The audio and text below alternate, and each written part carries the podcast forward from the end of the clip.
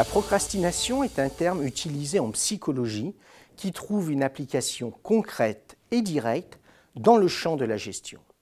Elle renvoie à l'habitude pour une personne de reporter à plus tard des tâches ou des activités considérées comme essentielles et de les remplacer par des activités de moindre importance.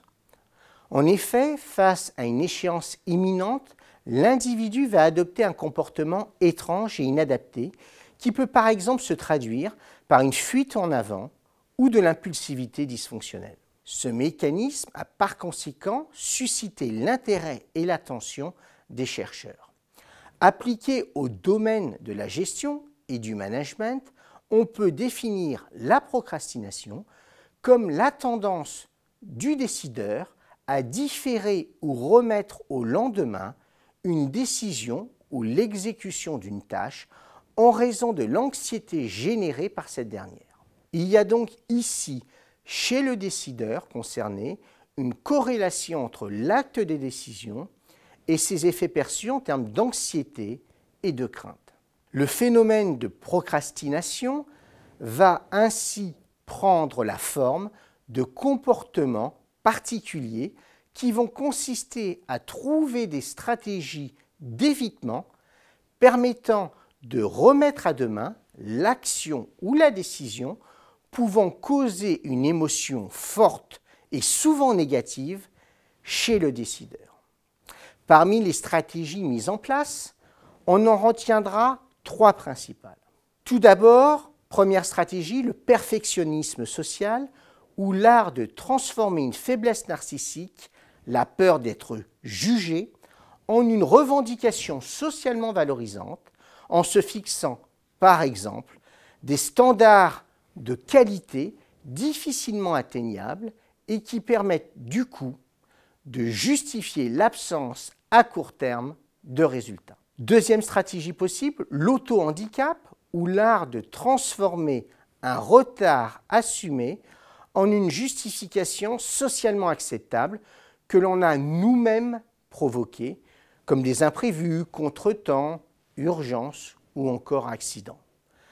Enfin, troisième stratégie, celle de transférer l'action ou la décision à un autre acteur de l'organisation afin de se dédouaner des conséquences éventuelles en faisant porter la responsabilité à un autre acteur de l'organisation. Les raisons de ce comportement sont multiples et peuvent avoir des causes profondes nous proposons ici de nous intéresser à celles qui peuvent plus particulièrement concerner l'activité du manager et du décideur dans son travail du quotidien en ayant des effets négatifs sur ses performances attendues. Nous avons ici identifié plusieurs causes possibles qui peuvent expliquer un tel phénomène.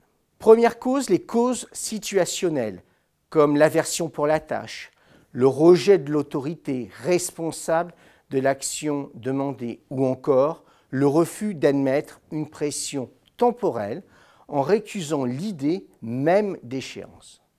Deuxième cause, naturellement, la peur de l'échec et des sanctions qui y sont associées, mais également l'intolérance à l'incertitude, source de stress et d'anxiété, ou encore le manque de confiance en soi, mais aussi la peur d'être jugé. On peut également souligner des causes plus personnelles, comme l'incapacité structurelle à, s'organiser ou à gérer son instabilité émotionnelle.